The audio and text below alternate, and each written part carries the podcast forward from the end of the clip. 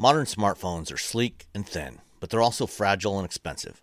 If you're really careful, you may use it until you're ready to upgrade without shattering the glass. But if you look around, you'll see most phones wrapped in a case for protection. Our personal data is even more valuable than the device it's stored on, and it deserves just as much protection. The work that I do requires me to travel a lot, which means I'm frequently to connect, connected to unfamiliar networks. Nefarious hackers can make up to $1,000 selling the data of each of their victims on the dark web, and there are cheap hardware and software tools readily available that let even a smart middle schooler snatch your data without you even noticing. A virtual private network, or VPN, like ExpressVPN, creates a secure, encrypted tunnel between your devices and the servers that you're transmitting data to and from.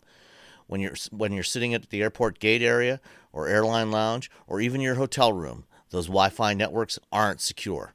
Your bits are flying through the air, and whether you're checking your bank account balance, sending data to a client, or just checking your email, Bad actors can snatch up your usernames, passwords, and everything else you send and receive if it's not encrypted. The layers of security used by ExpressVPN would take over a billion years to expose by bad guys with some of the most powerful supercomputers.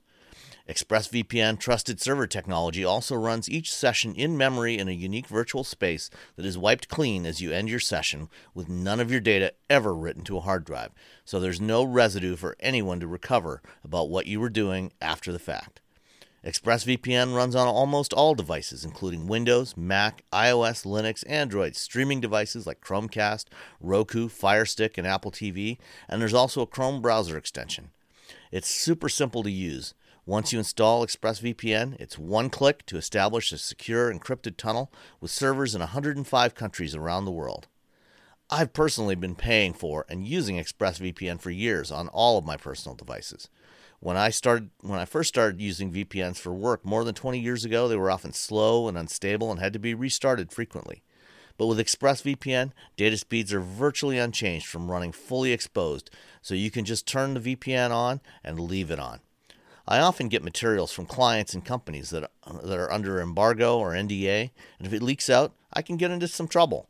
But even if I just wanted to reach back to my personal server to grab some files, check my email, or watch something that's only available on one of my streaming services at home while I'm out of the country, ExpressVPN lets me do it all securely. Your data is valuable. Don't let bad actors steal it and potentially misuse it. Secure your online data today by visiting expressvpn.com slash wheelbearings. That's E-X-P-R-E-S-S-V-P-N dot com slash wheelbearings and you can get an extra three months free when you sign up. ExpressVPN.com slash wheelbearings.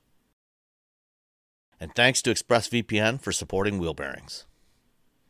Save big on your Memorial Day barbecue, all in the Kroger app. Get three pound rolls of juicy 80% lean ground beef for $3.49 a pound with a digital coupon. Then get select varieties of flavorful Powerade, Body Armor Super Drink, or Arizona tea for 77 cents each, all with your card. Shop these deals at your local Kroger today, or tap the screen now to download the Kroger app to save big today. Kroger, fresh for everyone. Prices and product availability subject to change. Restrictions apply. See site for details. Coming up on episode 307 of Wheel Bearings, we've got the 2023 Lincoln Corsair Grand Touring, the Mercedes Benz EQS SUV, Rolls Royce banning scalpers, battery plant NIMBYs, a new electric Caterham, the 2024 Chevrolet Traverse. EVs are piling up. Hyundai Ioniq 5 with a simulated 8 speed DCT, and more coming up next.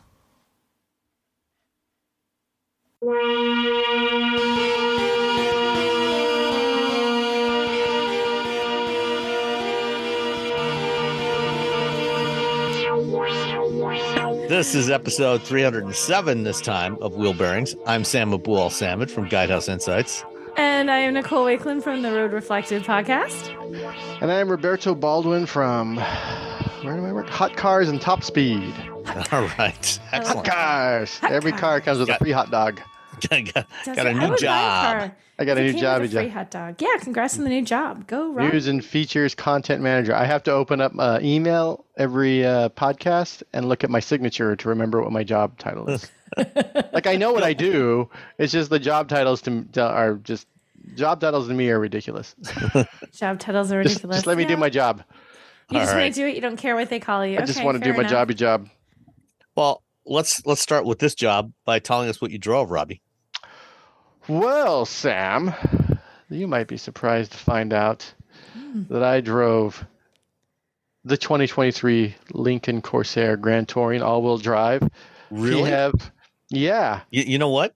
I drove the same thing, exactly, almost the exact same. Mine was gray, and mine was infinite black, infinite which is not black. exactly infinite, but you know, It's yeah, mm, it's. I mean, yeah. if, if it's infinite, you would expect it to be something more like Vanta black.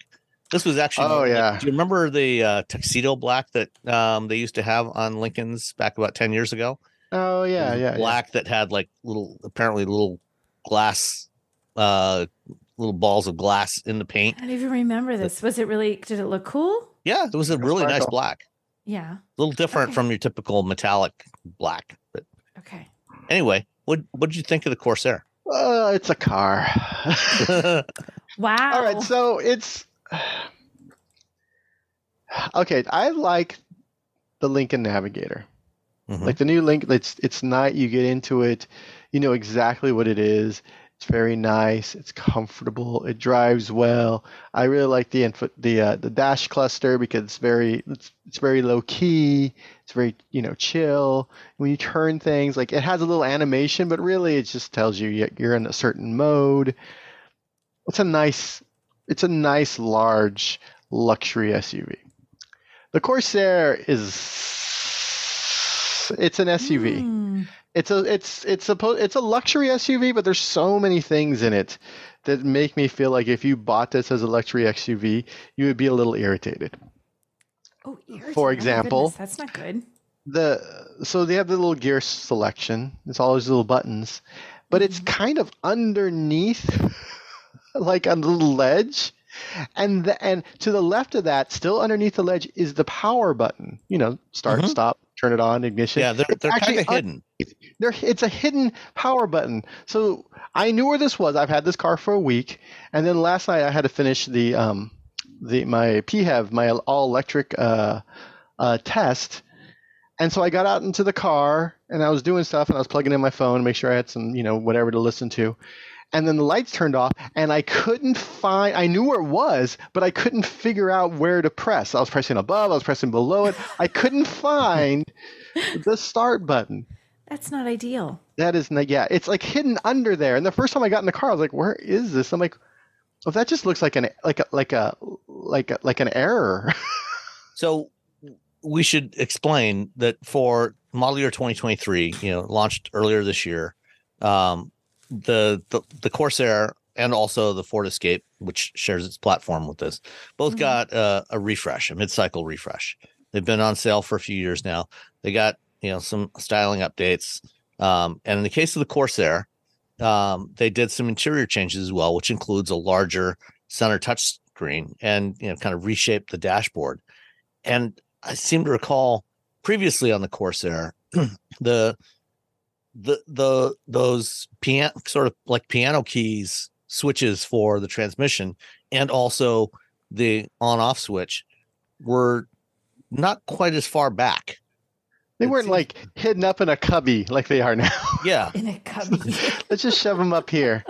The things that you need to turn the car on and shift gears, just just shove them up in there real quick. It's and so then right below that is this big like rectangular area, and in the middle of that is a really small line of buttons. And so it feels like there's just this empty space and then a little line of buttons. And if you push any of those buttons, the whole little plastic thing moves. Like the entire plastic thing moves. Like if you push yeah the button because it's the left, actually one piece of plastic. it's one piece, so it feels really cheap. It just feels. It's just.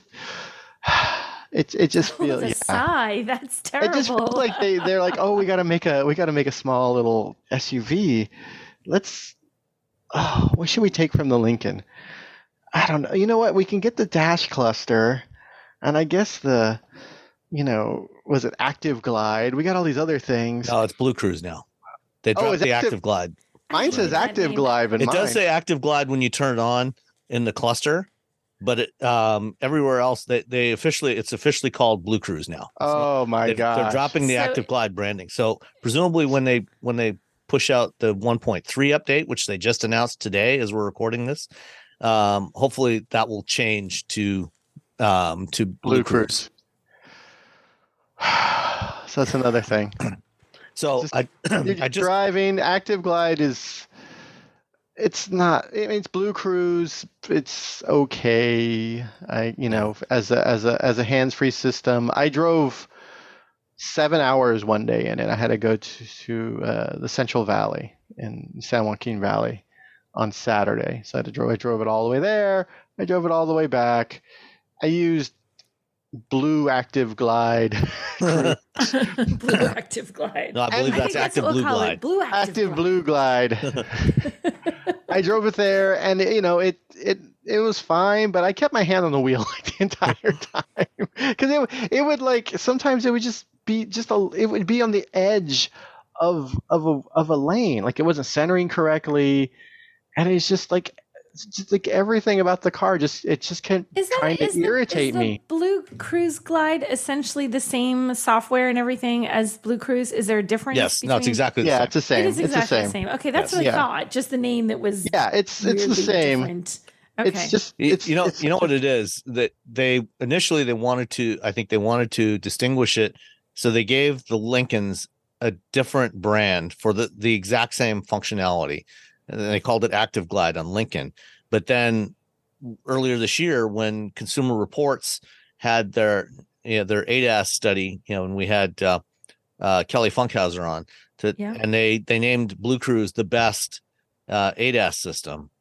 Uh i think uh, after that they decided well we've been w- blue cruise has been named number one so we got to use the blue cruise branding so they, s- they switched it Oh, that on- makes I on get Yeah, it. I Okay. understand, but they didn't. It's just, it's just a weird. eh, Fine, it should have just been called Blue Cruise. But I know they want like Yeah, oh, I Lincoln's a premium, and we're gonna use Active Glide. Is such a weird name. yeah Active I- Glide. and, It yeah, I mean, it's the sounds same thing like- you know they they don't It sounds like you get something you get from an adult. yeah It store. does. They- they- That's exactly yeah. It's an it adult store like. thing. What I I went and got some Active Glide. It We're gonna have a nice weekend. does. That's all I can think of when I hear that. I'm like, Go on to a nice ew, movie. Ew, this is not what I want for my my. What'd you pick up in car. Amsterdam? I got some Active Glide. Oh gosh. I'm so glad they ditched that name. That was it's just no. It's i had not thought of that until just now Oh, well, that's clearly exactly what Nicole thought and I are it's- are not good people. are both terrible humans because I'm like, oh, that's not the product they think it is. Yeah. So Mm. yeah, so the the the seat, I could not get comfortable in the seat. like the, my it's got back was 24 fine. adjustments how I know all those adjustments, and I, I couldn't get it to just be comfortable. It's ten thousand way adjustable, and you weren't. It's ten comfortable. thousand ways to make it. Un- you know what? It was nice though. The massage, the massage function was nice. yes it was Yeah, but I think the massage function is is why my legs and my butt hurt while I was driving this thing because it's just like metal underneath it instead of like cushion. They're like, well, we got to have the massage for the butts. So should we put some cushion in there? Nah, Just butt massage. That's all we need. just a just a metal. so um, you know, driving around, you know, it uh, I didn't have any issues with with the drivetrain, no chassis issues. It's you know, it's it's it's a really fancy Ford Escape, which is just uh uh you know a less fancy Bronco Sport. so the, Is this, what the, makes me think of like nesting dolls. You just go from the fanciest to the, Yeah. to So the least Escape, fancy, like Bronco like one of those Corsair. Matryoshka dolls or whatever they and the are. yeah. Maverick. Uh, well, So okay, there's- so Maverick, Escape, Bronco Sport, Corvair. So there are, Corsair. t- there are four vehicles on this platform, and two of them are real are good, and two of them mm, like it's not that the Escape is bad. It's just that the Bronco Sport is better. Yeah. And the it's not, and the Corsair is just you know it's it's in a market you know it's the starting price is like eight thousand below starting eight is about seven eight thousand below like BMW and Mercedes Yeah. and whatever. It's it's like thirty. It's just under thirty nine thousand dollars. Okay. So yeah, so it's you know it's it's it's not it's not as expensive as what you're going to get from the Germans, but it's also you can really feel that eight thousand bucks, that eight thousand dollar difference. Like you get into a, a, the GLC, the new GLC, and you're just like, this is. They didn't even have to really change anything. They just did little tweaks here and there and made little updates, and it's just such a nice vehicle. and I just feel like the Corsair with the update, it's just I don't I don't know It's what not. they're doing with this. I think they're they're trying to nickel and dime and save some cash, and you know I understand. You know you got to try to save some money, but if you're buying into a luxury vehicle, it's like just making it kind of look luxury doesn't make it luxury, and that's that's that's how I feel about the Corsair. Um, on my uh, EV only drive, I got 25 no 24.8 miles EV only driving. I did hit- uh, I did hit some. It's it's really windy here during the summer, Mm. so sometimes you're driving like against 40 mile an hour headwinds. I mean, I, I did I did my usual loop, and I actually got 33 miles. All right, so yeah, so and it and was it's officially rated at 28. So yeah. So when I started, between was us, we it- averaged out about 28. Yeah, so when I started, it looked like it was going to hit 28, and then I had to do the freeway portion, and it was just like, whoosh. I was like, "Well, this is it." I could just Yeah. watch. I just watched the, the range just get hammered. I'm like, "All right, well, I got to make sure to mention this." um, yeah, so you know, we we you know we put some stuff in it. We took it for a drive. It wasn't the you know, it, I don't know. I just change the seats, fix that fix that little weird cubby, and um, yeah. How how did you how did you like it, Sam? After I'm just sitting here And So- you rip it so just- about it. Just just to start with, uh, I pulled up the um, a picture I took of the court of the course the pre refresh Corsair a couple of years ago.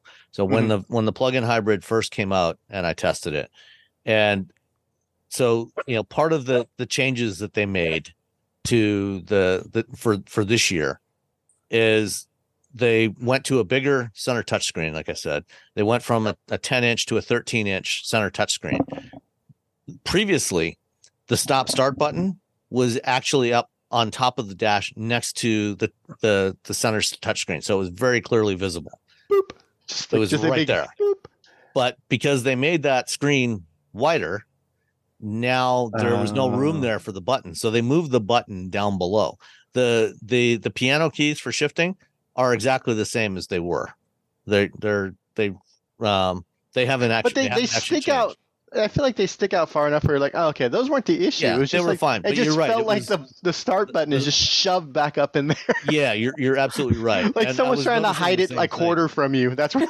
yeah and I, I did notice the same thing the other thing that they that they changed uh, in the interior is that the so the the part of the console that kind of sticks out from there just below the shifter buttons yeah. it's now about mm, probably about less than half as long so it doesn't stick out nearly as far Mhm. as it did before and before you had the um you had the physical controls for the climate control all on there you didn't have this one little strip Oh. so there was, you know, buttons for heated and the heated and cooled seats and the, you know, where you wanted the direction of the the air to flow and the volume and tuning buttons were also on this this little console thing. And they uh, basically what they did was when they went to the larger touchscreen, it now has along the bottom of that there is a strip of for the climate controls that is always displayed. So whether you're using CarPlay or Android Auto or the regular infotainment system, those controls are always there. It's now touch controls, but they're but they are at least always visible. They're never they never disappear depending Never whatever hidden. mode you go in. Um, so they're they're at least consistent, even though you you still can't do them by feel. Um, and they they got rid of that and made that you know this little cantilevered console thing you know they shrunk it down and just have that one strip with that like you say that single piece of plastic on there You push that- one part and the other part that- like it's like a seesaw. If you push the edges, yeah well do you, um, did you ever use the blackberry storm Oh my gosh. no. Uh it was it's kind not as bad as that but kind of like that because the Mhm. storm was blackberry's response to the iphone when the iphone came out. They it was their first touchscreen phone and they wanted to keep you know the tactile feel of the keyboard. So the what they had was they had switches four switches underneath the the touchscreen. So when you pressed on the touchscreen it clicked but you know, you had the whole screen was literally pivoting and clicking. Uh, touched it. It was terrible. It Yeah, was just good. atrocious. Mhm. Um, this is not that bad, but it's still not great. Um, yeah, I mean, overall, you know, it's fine. I, you know, I think at thirty nine thousand dollars, forty thousand dollars, the Corsair is okay. It, Yeah, I think okay is a good is a pretty good review of the Yeah, I mean, it's- it's- you know, I think it's Fine. competitive with, you know, it's competitive with like the the Lexus NX and, uh, you know, stuff like that. You know, and they're you know they're in a similar price range. Um, the you know at, at sixty five thousand, which is what mine was priced at. yeah, mine was priced the same thing. Yeah, Let me- me double check. Who It's, knew? it's pretty steep. You know, I mean, they're at the the Grand Touring, which is the plug-in hybrid, starts at uh, Oh yeah, like fifty three or something. Yeah, fifty. yeah. Mine started at fifty three. I got sixty five nine seventy. Yeah, there's that total. eight thousand dollar collection three option package that includes Blue Cruise and um, a whole bunch of other stuff. Um, also the heads up display. Um, if you're gonna have Blue Cruise in, in this thing, having the heads up display is actually really good. You know, because I, you know, I, I talked about my issues with Blue Cruise when I It doesn't drove make the any Mach-E a few noises. I don't know what's going on.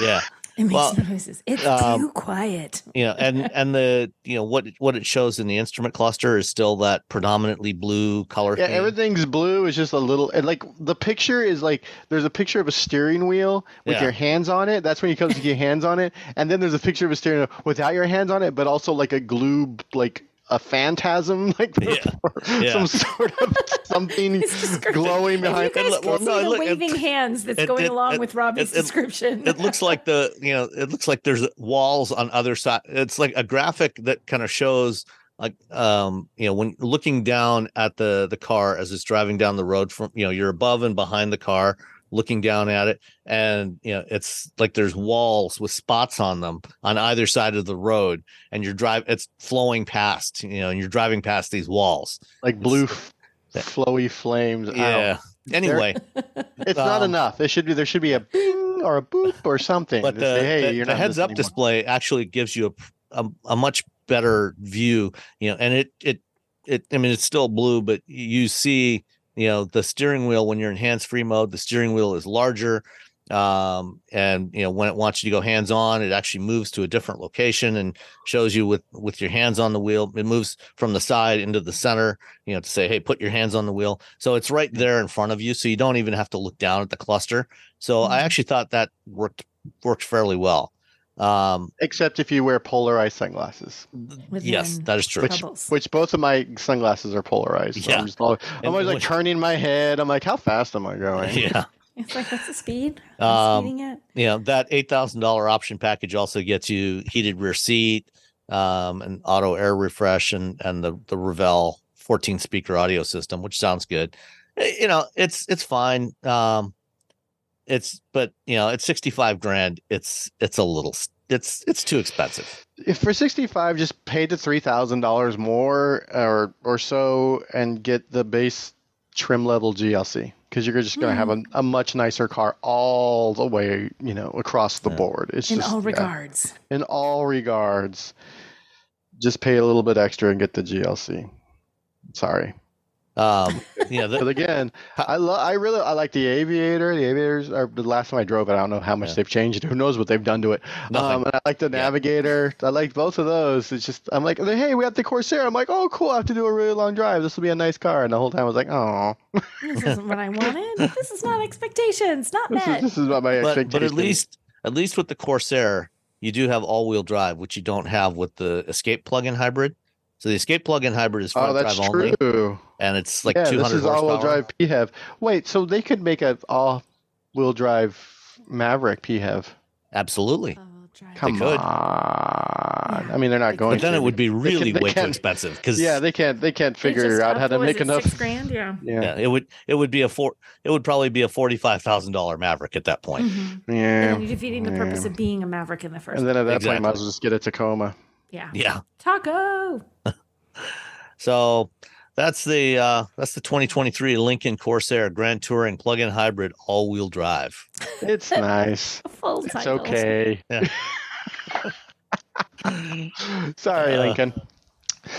Maybe next. Save big on your Memorial Day barbecue, all in the Kroger app. Get three pound rolls of juicy 80% lean ground beef for $3.49 a pound with a digital coupon. Then get select varieties of flavorful Powerade, Body Armor Super Drink, or Arizona tea for 77 cents each, all with your card. Shop these deals at your local Kroger today, or tap the screen now to download the Kroger app to save big today. Kroger, fresh for everyone.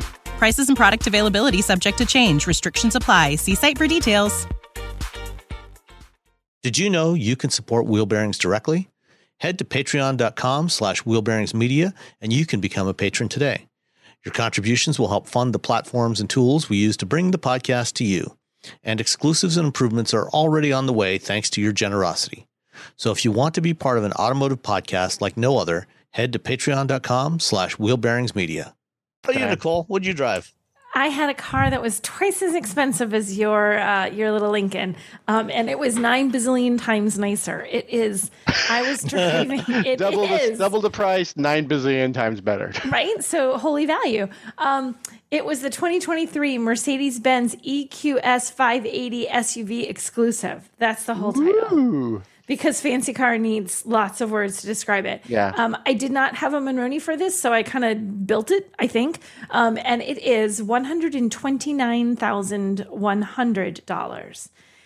So two of the Lincolns. Would you take two Lincolns or one of these?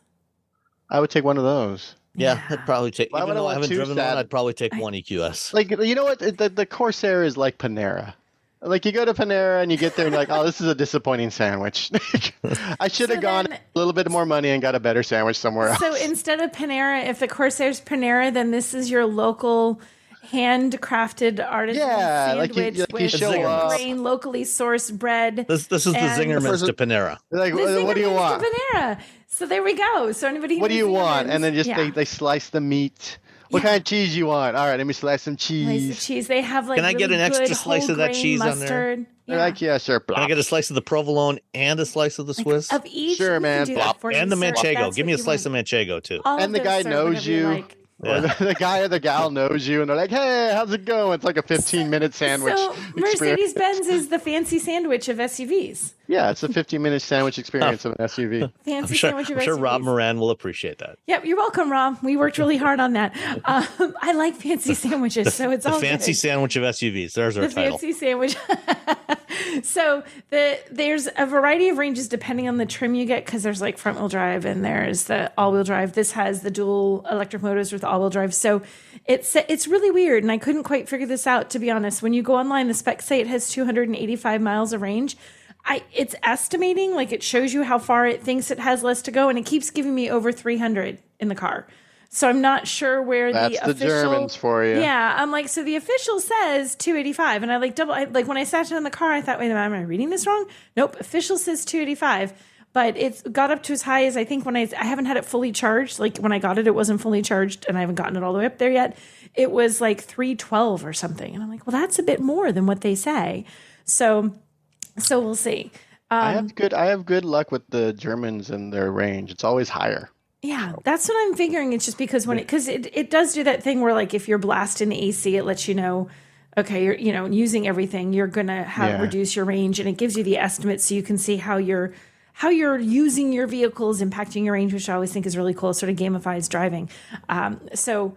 536 horsepower, 633 pound feet of torque. You push the pedal. I can't call it accelerator. That just go sounds pedal. too darn fancy. The go pedal. You push. I like that. You push the go pedal in your fancy sandwich, and it moves. It really, really goes really fast. It's there's no hesitation. But you know, it has the combination of being quiet because it's an electric vehicle, and EVs don't have the noise of an engine when you accelerate. But also, it's got that well mannered thing that comes from a true luxury brand like this. This is a $130,000 car. They're not messing around. So even though you go and you go aggressively, there's none of that, like, sort of, it's not harsh. It's very well mannered. It feels very controlled.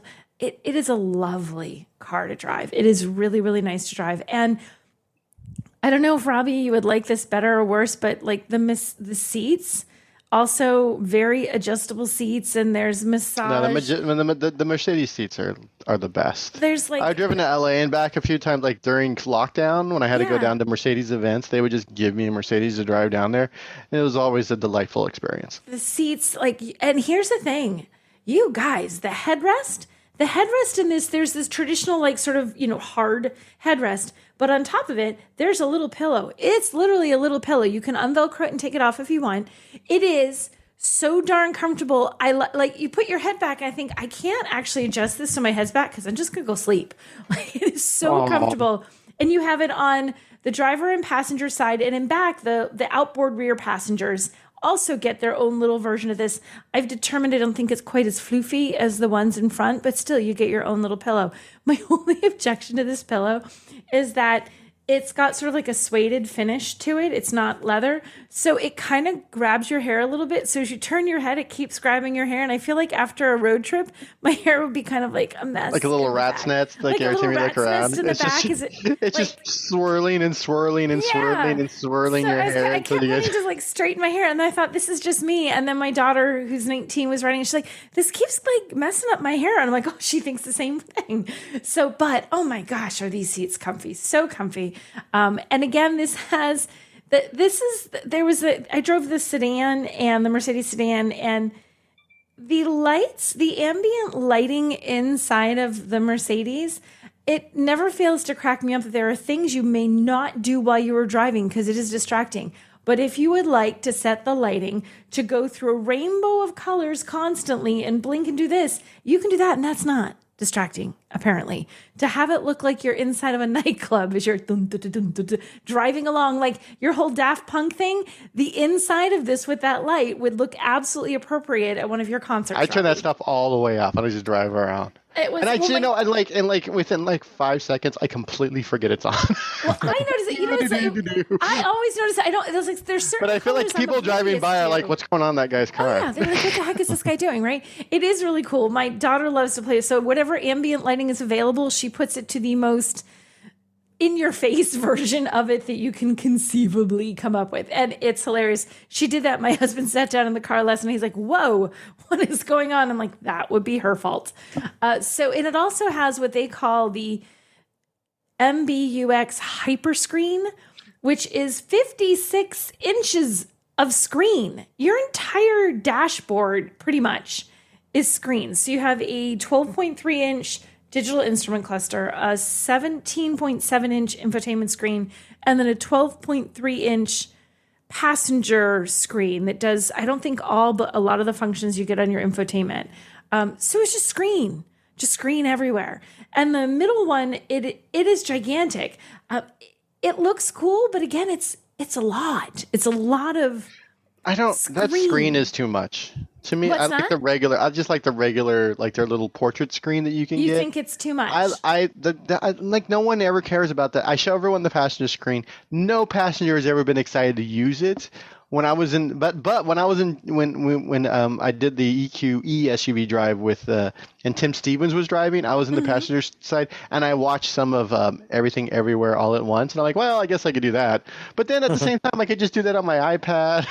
right well you know what? It was interesting. My daughter had a really good point and i i don't know that this is something that and this isn't a mercedes benz thing. This is anybody who has a screen on the passenger side. So when your your airbags you know like the thing like if you're too close to the to the steering wheel it's not good to be too close because they always tell the driver like the airbag could go off and it's time to go off at a certain thing. You shouldn't be too close. Like you shouldn't put your feet on a dashboard because if your the airbag goes off and the passenger's riding with their feet on the dashboard the airbag's going to go off and hurt your feet when she goes to use the infotainment screen she's right in that she tends not to be laying all the way back. She leans forward on her knees to touch the screen. Mm-hmm. So you are now putting your face really really close to oh. the screen. So if something happened, I feel like you're very not that the screen's gonna get, but you know, there's an airbag in there, and I know the airbag is designed to go off and not cause the screen to hit you or anything, but you are very, very close to that dashboard. And until she said that, I never really thought about it. Like you are, because she said, like if she's watching something, she'll watch it and she leans back. But if she's messing around with stuff, she leans in close to the screen. And I, oh, I wonder about that. And again, not a Mercedes Benz knock, just a hey, I wonder. I know that the Mercedes, if you slam on that brake, it shoves you. It just grabs you and yanks you back. Is it maybe that's it? Maybe it's gonna immediately. Those be- seatbelts be- will just the like, seatbelt "Bah." pretensioners will yank you back. There, there are things that the, the Mercedes does that is like insane. Like one of them is that. The other one is if you get out of your lane, it's like no, and it yanks you back into your lane. you will get back in the right lane. So maybe that's it. Maybe it's Well, set to do that. But it was something that had never occurred to me until my teenage daughter said, "You know, I'm sitting actually really close to this as I'm playing around selecting things. That can't be safe." And I thought, "Gosh, I don't know. Is it?" Like it's a question. I wonder now. I, I need a Mercedes Benz person to answer that question, Well, you, or you know what? with a. do, do you remember when we were kids and you know our parents told us don't sit so close to the TV, you'll go blind. right? Well, now it should just be don't sit so close to the screen, you'll you'll get killed. You'll you'll die. Right. Like right? Your Like, hand will get smashed into your face. Like I really don't you wonder now? Like I never thought about it until she said it. And now because like I know the the Jeep, the Grand Wagoneer has one over there too. I feel like there's a couple different. So it's not like a Ferrari has one. Yeah, so it's not like a Mercedes Benz. Porsche's got it in the Taycan. Oh yeah, Right? Porsche has it in the Taycan. So I But- wonder well, what I think kind of the problem is is the testing is that the people just get bored with them after about five minutes and they never use it again. I think That's that's, the, so it's not an issue. It's like we're not using it. Don't worry, you're not going to get injured in an Yeah, accident yeah, because it's you're fine. never going to Yep. use it again Okay, after the first ten minutes. It's there. It does stuff. It Fine. does stuff. And then you so yeah. anyway, so that was my thought about that screen and and that it's gigantic. Um, I, I do feel like it's a bit much for the screen. Um, but as far as driving it, I mean, it it is a wonderful car to drive. It is. It looks so much like a luxury car. The second you open the door, and even before you open the door, like the handles pop out. Actually says Mercedes Benz is like embossed onto the top part of the handles. At night, when you open the doors, the puddle lamps, they're like dual puddle lamps. One side, like the side on the outside of the door, has the traditional star. What do they, do they call it? A tri-star? I'm suddenly drawing a blank. The star, Just the Mercedes Mercedes Mercedes Benz star, I think. the major just Mercedes Benz star. But then they have when you pull the when you look at it from the inside, it has the little star pattern, the same one that makes up the grill. It's not just a badge on the grill. There's actually imagine the entire grill would be like a honeycomb pattern on a traditional car. It's just a million little like little just little star, like not with a circle around it, just little star. All so I get really nerdy and I go say, "My God, it's full of stars." It's full of stars.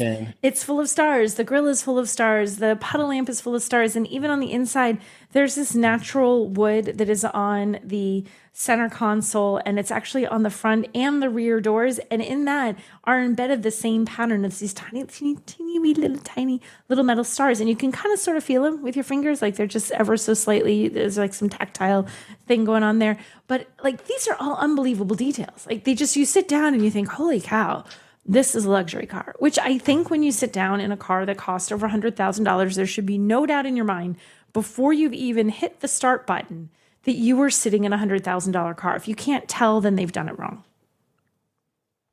There. I think that sounds it. about right. That's so yeah. So I like this. I really, I really like this. I mean, it's it's expensive, but it it does exactly what a car at this price point should do. And you know, it's an electric vehicle, so it gets you something that's an EV. Oh, and one of the cutest little things. Have, do you know how you fill the windshield washer fluid in this? Little thing pops out.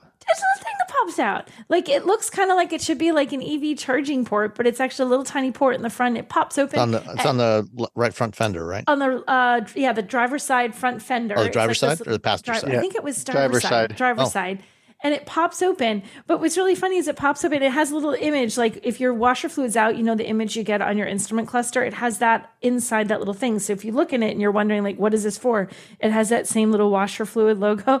But it kind of when you look at it makes me think of the little pod in your washing machine for fabric softener. Oh, yeah, don't put fabric softener in there. That's not what i'm saying. But that's exactly what it looks like But you pod. could. I mean, it would be bad. it would be bad in a hundred ways. Not recommending this, but yeah. So it just like pops out. You put in your windshield washer fluid and pop it back closed. It's really kind of cute. I thought that was neat. So that's my thoughts on the very fancy 2023 Mercedes-Benz EQS 580 SUV exclusive. Exclusive. Exclusive. So I don't know before, why it's before we before we continue on, um, I remembered one other thing about the Corsair that I think back. I think justifies And we're its back existence. to the Panera sandwich.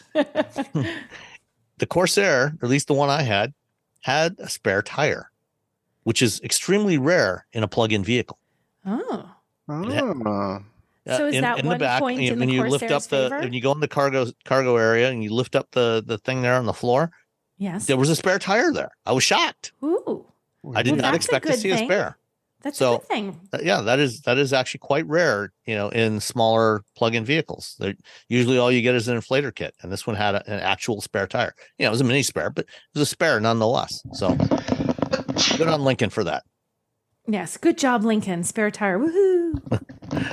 All right, um, let's go into a few of the stories from this week.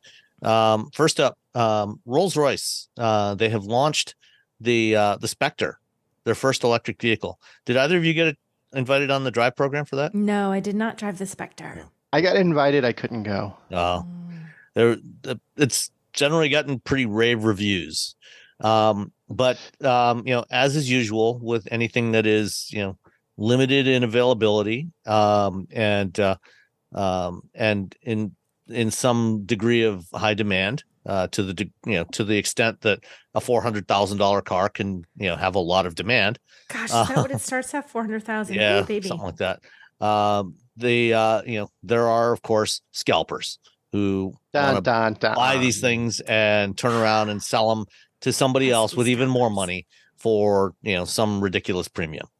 Um, Rolls Royce is having none of that, and uh, they have said they have told people that if you buy a Spectre and you immediately turn around and sell it, um, you will never, ever, ever, as long as you live, be able to buy another new Rolls Royce.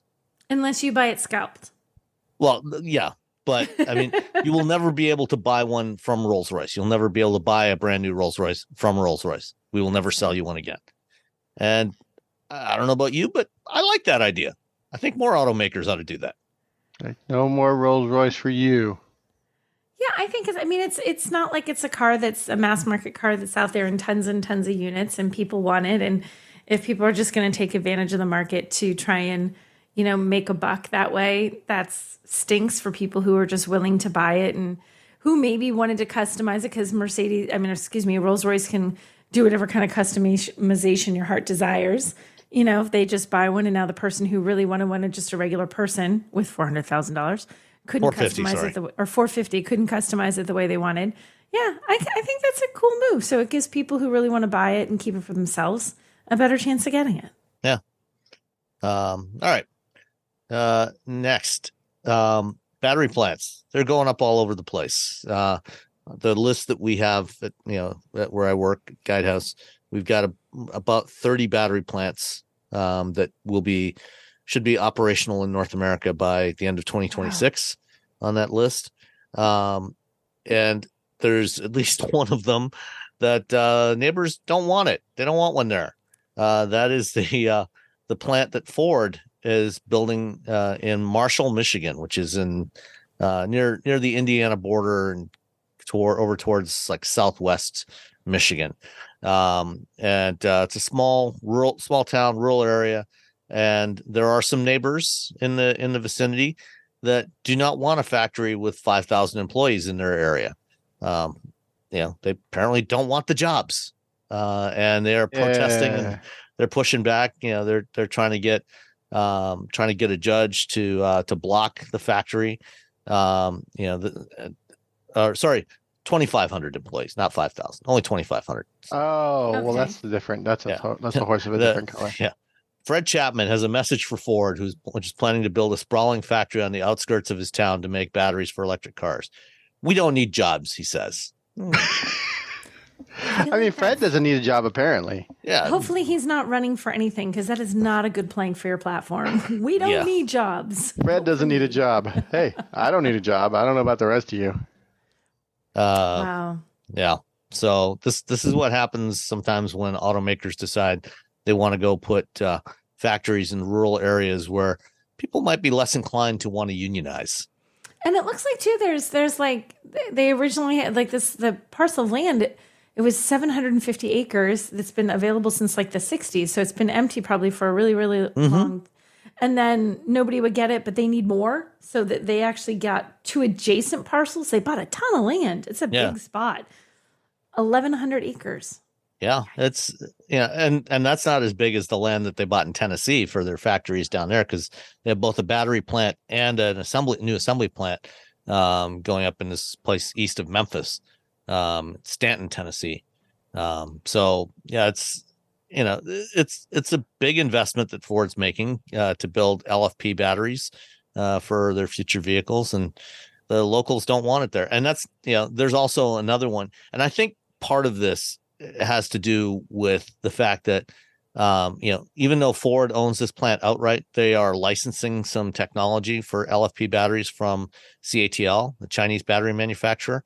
Because Mhm. originally Ford was planning to do this plant in Virginia, and uh, Glenn Youngkin, the governor of Virginia, said, "Nope, we don't want this plant in Virginia," because you know there was this little slight connection with with CATL. Said we don't want Mhm. any Chinese companies involved in anything in Virginia. So Ford said, "Okay, fine, we'll go to Michigan." and now they're getting pushed back from the locals there Michigan's too. like, no, thank you.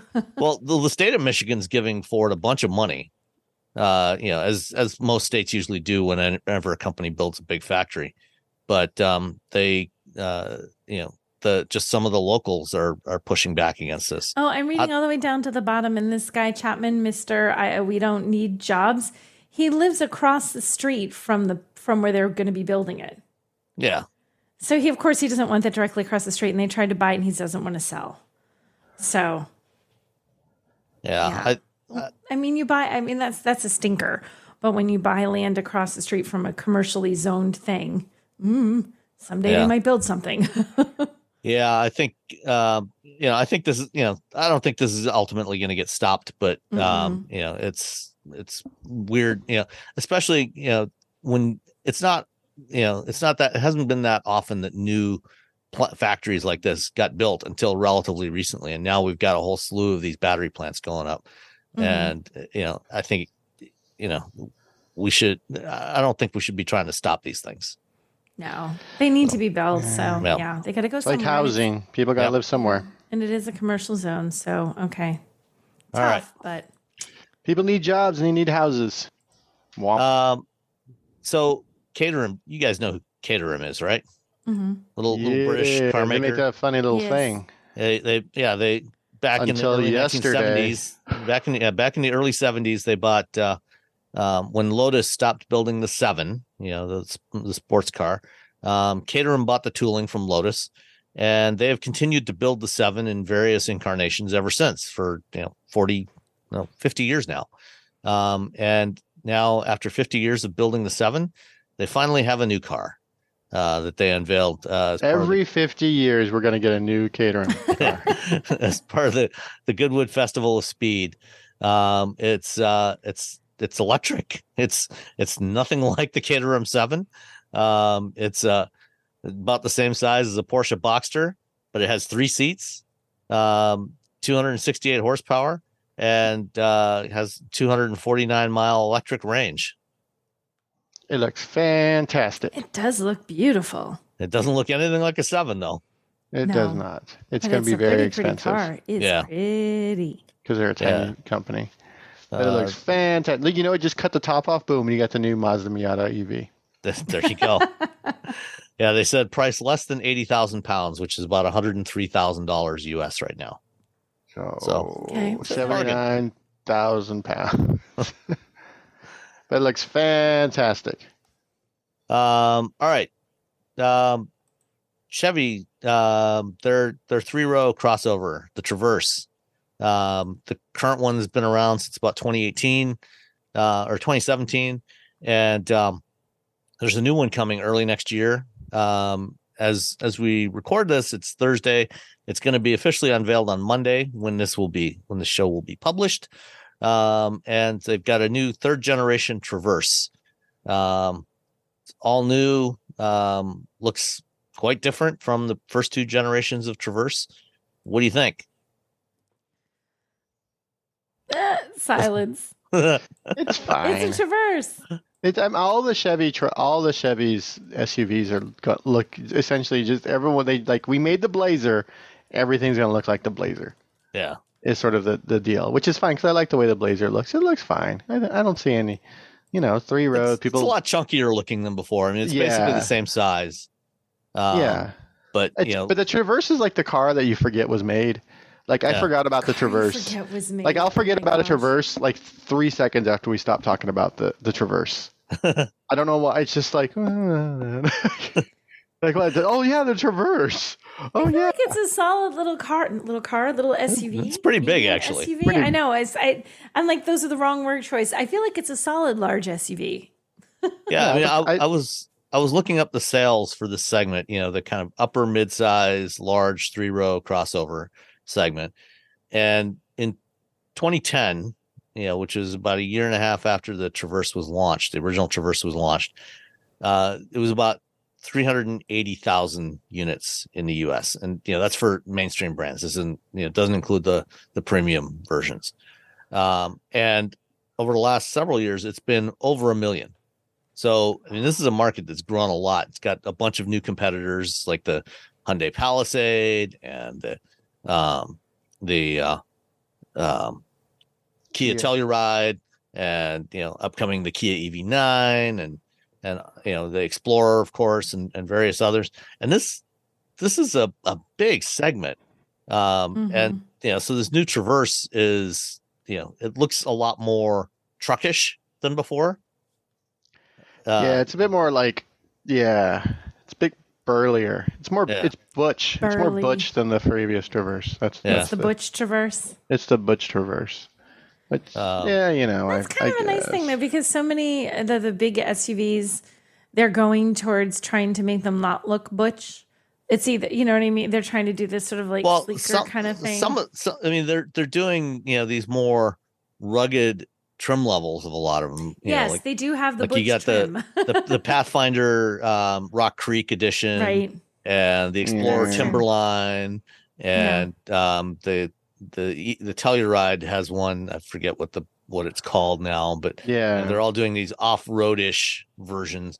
And so new for this year for the the Traverse is a Z a Z71 trim, which has all-terrain tires and different dampers and and a dual clutch uh, all-wheel drive system. You know that should Oh, give man. a little better That's gonna be so dope in the Costco parking lot. yeah, exactly. Yeah, I'm gonna drive over this little cement uh, stopper. Yeah, right over it. No, no one hesitation. can stop me. And then like- uh, the the interior, I think, is a big improvement over the current. Yeah, Traverse. interior's nice. you Uh, can like like like there's like you can see where the start stop stuff is. Yeah. Um, it's it, it looks a lot like the Blazer EV and the Equinox EV, but with rectangular vents instead of circular vents, like you have on the Blazer, and and the same 17.7 inch center touchscreen. So it's the same size center t- infotainment screen as on that hyperscreen Mercedes. But Hyper- I'm- hyper- I'm hyper guessing it'll be a little bit less expensive. I don't know. I could be wrong, but I feel I don't like know. If you gonna looked at the little price of the. Silverado EV? he was going to come in 128 cheaper.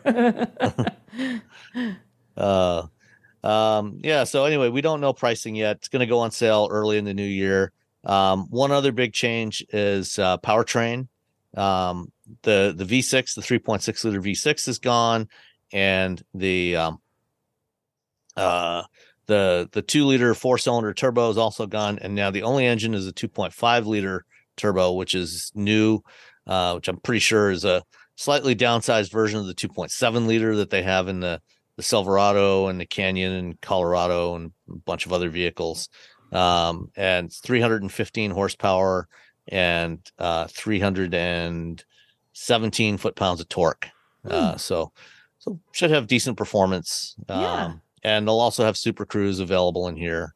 So should be pretty good. Um, yeah, it goes. Yeah. goes on sale early 2024. So soon, not that far away, early 2024. It's already the middle of 2023. So Yeah. But- you and all your friends can go on a trip you and all your friends. to Costco.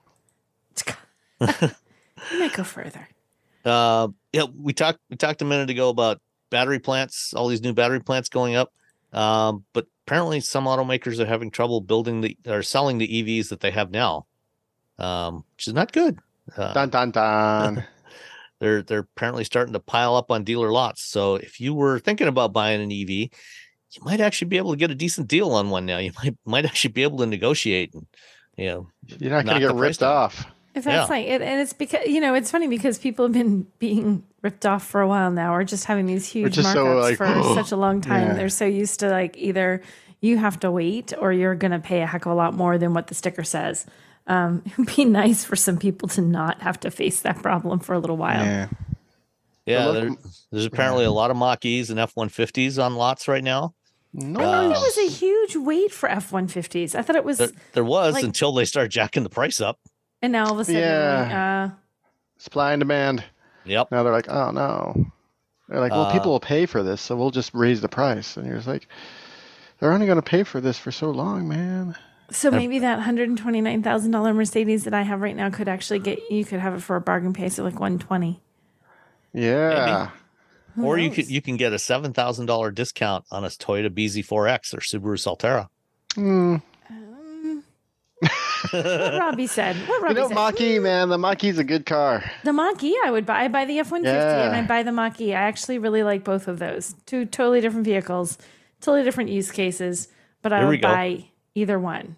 2023 Mercedes EQS 450 auto, uh, 4MATIC, MSRP 118,000, $7,500 Mercedes incentive, $4,500 additional incentive, $4,000 dealer contributions, Ooh. Did you just $3,000. randomly Google a, a dealership to see? No, this they is in the Jalopnik story. That Oh, it in is our show down- it's in yeah, if there. you scroll Okay. down, it's there. So, it? Oh my gosh! so you you can get a deal on a, on an EQS. Oh, I don't know about the SUV. Look at This that. this looks like it's actually the um, 75, 45, sedan, 4,000, 3,000. Yeah, I think that's the Um, sedan. You But want the you want the SUV. I mean, I, I prefer sedans over SUVs, but when it comes to the EQS, the SUV is better because the sedan, the, the rear headroom is not great. You're you're Yeah, better off with the s- SUV. The SUV is really roomy. It's fantastic. yeah, you're better off with that SUV. So that's like 7, 8, 9, 10, 11, 12, 13, 14, 15, 16,000. Is that like $16,000, $17,000 off? That's what it looks like to me. Okay, I was trying to do math and I'm like, uh, wow. So some pretty hefty discounts on on some on some on some EVs, not all of them, Right. but you know some. And then you know, I mean, Tesla has slashed the prices on the Model Three and the Model Y multiple times this year. Um, you know, cut them by upwards of twenty percent from where they were at the beginning of the year. Mhm. Um, so, and that this is part of why you know you're starting to see you know inventories build up and and and sales starting to lag on some of the competitors because you know the competitors have not dropped prices uh, for the most part have not cut prices in the way that Tesla has, and so instead they're just doing going back to the traditional discounting method the way they used to do. Mhm. So, um, yeah, you know, with with more EVs coming to market, I think they're it's going to be it's going to be a little more affordable to get them. Everything's coming up Milhouse. Um, an, another EV that um, should be more affordable next year uh, in 2024 is the Kia EV9, which you know we've talked about.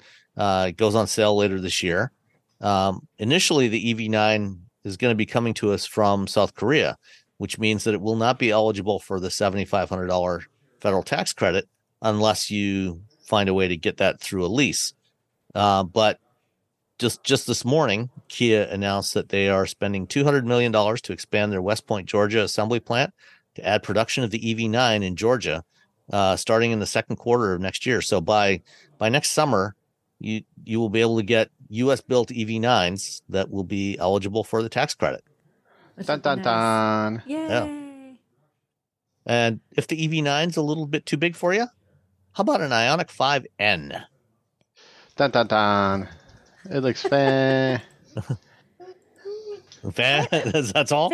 Fantastic. Sorry, the dog came the up to me fan. and Like interrupted that, my. Bobby lost his train of thought. The dog. the dog what was he required pets. Suddenly, Setting a Um, new, it's debuted at the Goodwood Festival of Speed, setting a new benchmark for high performance EVs and driving fun. I love reading the titles they give press releases. They're such a it's it's so crazy um yeah so um they you know they've been talking about the Ioniq 5n for a while and i think they're they're going to do an Ioniq 6n as well. Um 641 horsepower from this one so it's it's faster than the ev or more powerful than the ev6 gt or the uh genesis gv60 performance. Um and it has something that those two cars do not have which is simulated eight speed DCT. Uh, which I- I don't know why you would want this. but it has it. It's such a weird thing. It's like, it- okay, sure, you got it. Like, okay. right, fine. if that's what you felt like we needed, okay. So I guess you know there will just be a little blip in the in the torque delivery as you're Yeah, it's like- accelerating. so every once in a while you'll get a little dip in the torque delivery, uh, just, Just, to for kicks. yeah, just to make it So feel. I'm looking at uh, is this a thing? I guess it's a thing. The three pillars of N performance, which are corner rascal, racetrack capability, and everyday sports car. Corner rascal? Corner Rascal is the name of my country band, so I'm filing a suit against. Uh, All I can think of is like Yeah. that rascally rabbit. That it makes me think of Bugs Bunny cartoons of old. Corner rascal. Corner Rascal. Um, among among the uh, the many exclusive performance features are the N battery preconditioning, which will warm up the battery before you go on on the track. Mm-hmm. N race, N pedal, N brake regen, N drift optimizer, uh, N torque distribution, N launch control, N grin boost, Grin Boost. the uh, Oh, my and active lord. sound plus, which uh, that that makes it makes the whole thing sound like it's got uh, the Hyundai two point or the two liter turbo uh, Okay. from the uh, I think from the Elantra N, um, and then and then the DCT, you know, with the N E shift. I don't know. I, I think some of this is a little silly. Oh, there's a lot of N. That's a lot of silly. You know, and I'm I am very excited about this car. I'm It's all excited insanely city, and I'm I'm I, I've, I'll probably use you know if I once once we get in for when I get in for review, um, I'll use all those things for about ten minutes, and then be like, all right, that's enough of that. I don't need all Drive it, Okay, but for I'm ten little- minutes, I will be a child. I'm a little disappointed that when I look at the colors, which all have lovely names, including something called Soultronic Orange Pearl, but there's no N anything. There's like N Gravity Blue or anything. There's no N in any of the color names. They put an N on every single feature of that car, but not one of those color names comes with like you know Atlas White Matte N, Gravity Gold N Matte. Nope. Mm-mm. But they like do have that, perf- that opportunity. that performance blue that is the signature color of the N brand. But how cool would it have been if it had been performance blue and matte? And performance blue matte. It, it might be getting a little bit too long of a name for a color. Oh, because putting an N in front of every other single single feature on the car was totally cool. Uh, all right. Uh, anything else on the Elantra or the Ioniq 5N? no, I don't. Uh, that's so.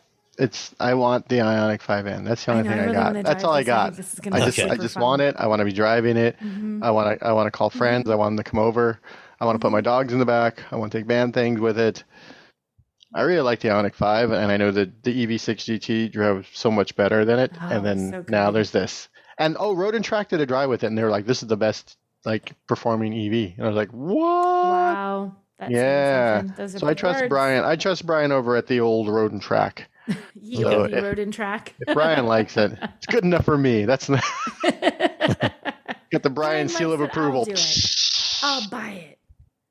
All right. Well, I spent the day today with Magna. They did their summer tech day. Um, and we spent the morning at Holly Oaks ORV Park uh, north of Detroit, and in the afternoon at their at their uh, tech center uh, in Troy. And um, this morning we got to drive prototype um, electric Jeep Gladiator with Magna's e-beam electric axles.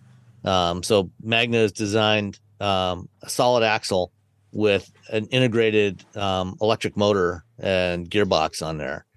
And they had two of these on the Gladiator, one in the front, one in the back. And we get to drive around uh, on the, the ORV park uh, in this electric Gladiator. And it was really good. It was really, really good. Uh, I, I want to say something about the Gladiator, just completely off track, just to mess up everyone's day. Um, Okay. Every time I see the Gladiator, I'm like, oh, is that the uh, the uh, what was it called? Comanche. I'm like, oh, Oh. I, I saw Gladiator today. I'm like, oh, look, at Comanche. Oh, no, wait, no, no, no, no. you keep wanting it to be a Comanche, or you think it looks like one? It just the Comanche was the Jeep truck from the. yeah, I mean, oh, it was so it was a, keep wanting it, it was to based it on the. XJ Cherokee. It was an XJ Cherokee pickup uh, back in the in the late '80s. And Mm. yeah, I mean, this doesn't look anything like a Comanche, but I think It's Comanche. just a truck. yeah, Technically, it's a Jeep and it's a truck, so totally the same thing. Yeah, in my brain, I saw it the other day, and I'm all, "Oh, Comanche." I'm like, "No, Robbie, no." and to be honest, Wrong vehicle, no. Robbie. no. But one of the one of the cool things about this, um, you know, and this was a, a, a Magna prototype. You know, they they built it to to demo their hardware that they've developed, you know, and to show it off to automakers, you know, try and sell it to them. And um, one of the the cool features that they built into this uh, is the uh, uh, their E4 low system. So it's basically it's just software um, that uh, simulates the effect of having four wheel drive low because there's no there's no transfer case in this thing like you Right. have on a regular Gladiator or Wrangler or you know any other off roader. Um, and a- a- what it does is it just changes the mapping between the accelerator pedal and what gets commanded to the motors. So you know goes at really low speeds. But the nice thing about it is you know, even though with electric motors, you know, the great thing about electric motors, you get that instant responsiveness. The bad thing about electric motors off road is you get that instant responsiveness. yeah. So you get all that torque right away. And that's what happened when I when we were out in Utah when I drove the Wrangler out there. Uh, when it slid sideways on that hill because I was driving it in electric mode, and so you know I you know got on the accelerator and you know, even though I, I didn't stomp on the accelerator or anything, it just gave it that instant shot of torque. And then the wheels slid sideways because I was on, you know, side, I was on a slope, you know, off to one side and it just slid, went sideways down the hill. Um, and, you know, with, with this one, because it modulates, it makes it a lot easier to modulate that torque delivery with your foot. So you can be a lot more gentle with it when you're in conditions like that. And you know we drove it around and drove it up you know this um you know kind of a simulated version of the same thing you know that that they that had been built there. You know they had um this hill that was paved over to make it as if it was a big rock in the desert like like the one we climbed with the wrangler. And it's much easier to drive that way when you put it in that e4 low mode. So that this is going to be one of the really interesting things about you know getting electric off-roaders is having that kind of capability. That's sort of like able the ability like when you like you know when you read the four x E you realize just how much how you have this direct you know attachment to the road where when you're driving an ice vehicle you're like okay let me you know unless you're driving with a manual transmission there's like there feels like there's like a little delay and you're like okay let me see my wait uh, okay now I'm moving all right now yeah. And and even when it moves i mean you're not getting all the torque at once you know you yeah. you know with with with an internal combustion engine you get it builds up. So uh i think i think this this will be better. It'll be a lot easier to drive um you know it is of course you know a fair bit heavier than a, a gas gladiator. This thing uh Just was a about little bit. yeah it's it's about uh 6500 pounds i think they said for the the prototype. Um and i think that's about uh let's see um curb weight uh for the yeah for uh a v6 um gladiator sport starts at about 4700 pounds uh rubicon rubicon's about 5000 pounds and this was so about 1500 pounds more than a current gas gladiator rubicon. Uh so it's, it's a little bit Rubicon. heavier. Rubicon. but hopefully hopefully that'll get lighter. Yeah. Um we They saw a just bunch a- of yeah oh, they just ahead. sort of built it. Yeah. Yeah that, you know they they threw it together just to test it out. So one, another they showed us a whole bunch of stuff but one other thing i want to talk about is um they demoed their uh, alcohol detection system How's So, that work? um you know in the in the infrastructure bill one of the things that was in there when that was passed a year and a half ago is a requirement that NHTSA uh implement a regulation um you know that all all new vehicles will have to have um a system that could detect a drunk driver and you know prevent them from starting the car and so the system that magna has come up with has got an air quality sensor that they've got right now for development purposes is mounted on the side of the, the steering column and uh driver monitor system the infrared cameras like we have for you know for blue cruise and and super cruise and things like that Um, and the the air quality sensor when when you breathe on when you breathe in the vicinity of it, it will detect alcohol molecules in the air. So it's a built-in breathalyzer. Mm. It's a built-in breathalyzer. Uh, But what not if as- someone with you in the car is like really drunk? so I asked about yeah, that. how would that Yeah, and work? then- Because I don't you drink know, at all. Yeah, But I like, you know, I'm sober. I'm, you know, You're a I'm, I'm designated designated driver for like everyone else. And so ev- if everyone's super drunk, then I'm like, sorry guys, you got to walk. yeah, But I you got, bring y'all home. got, everyone hold your breath. so so this is why they have the infrared driver camera.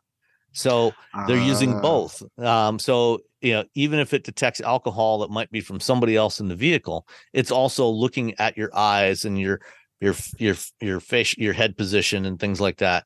And it's looking, you know, it's looking at the responsiveness of your pupils and you know all this stuff because there's all kinds of things that characterize when when somebody is impaired. You know, and you know that, and uh, you know, also looking for things like drowsiness, um, Mm. or you know, any kind of you know, if, if you've got a some having some sort of medical emergency, Yeah. um, and so you know, even if it if the the air quality sensor detects over a certain percentage, you know, if it detects you know clearly that you know you are you don't appear to be impaired, you know, then it tries to avoid false positives that way by using the two sensors together. All right. It also asks you if you know if it knows you, and then you say you don't know me. Then it's like, no, you're not allowed to go anywhere. Yeah. No. Do I know you? You're like, yeah, sure, you know me, car, whatever, it's fine. But if you reply, you don't know me, Yeah. So-. Walking home. So it's that's still in development, but um, you know, it'll probably be coming in the next uh, the next few years to your car. You'll have to you'll have to breathe on your car to prove to it that, uh, I mean, that it- you yeah. you should be allowed to drive. You got to breathe. Everyone, remember to breathe. Yeah.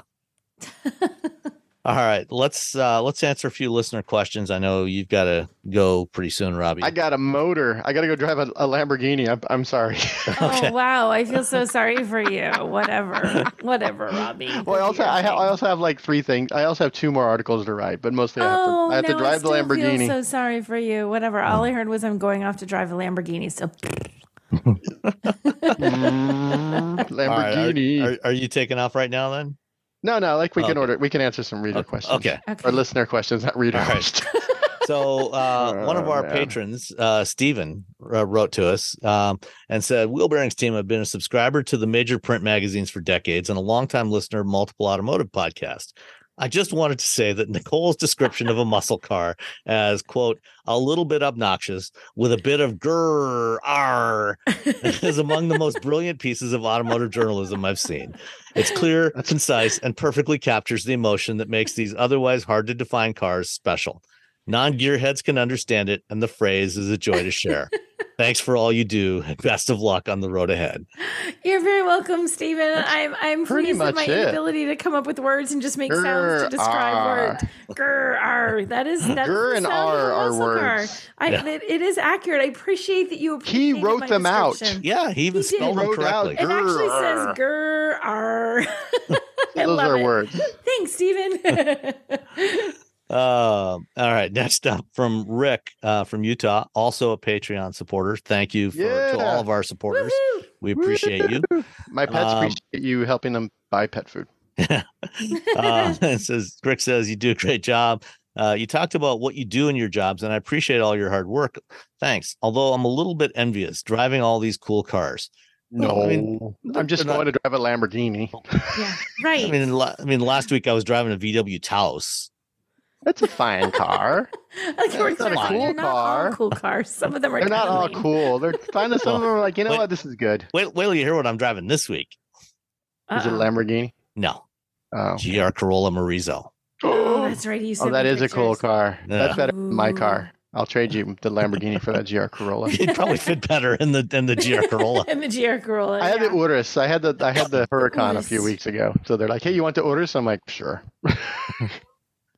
Uh, anyway, uh, Rick had two questions. Uh, I purchased a Mach E all-wheel drive extended battery a year and a half ago. Absolutely love it. I purchased a Ford Level 2 charger, but with all the news about new charging stations and NACS charging, when I'm out and about, will there be adapters? So when I need to charge, I can just pull the adapter out to charge my car. Um, so Mhm. let's answer that one first. Okay. Um, yes, eventually, probably. Um, there there should be adapters. All, all the automakers, including Ford, have promised adapters coming next year uh, when they start uh, making the adding support for NACS.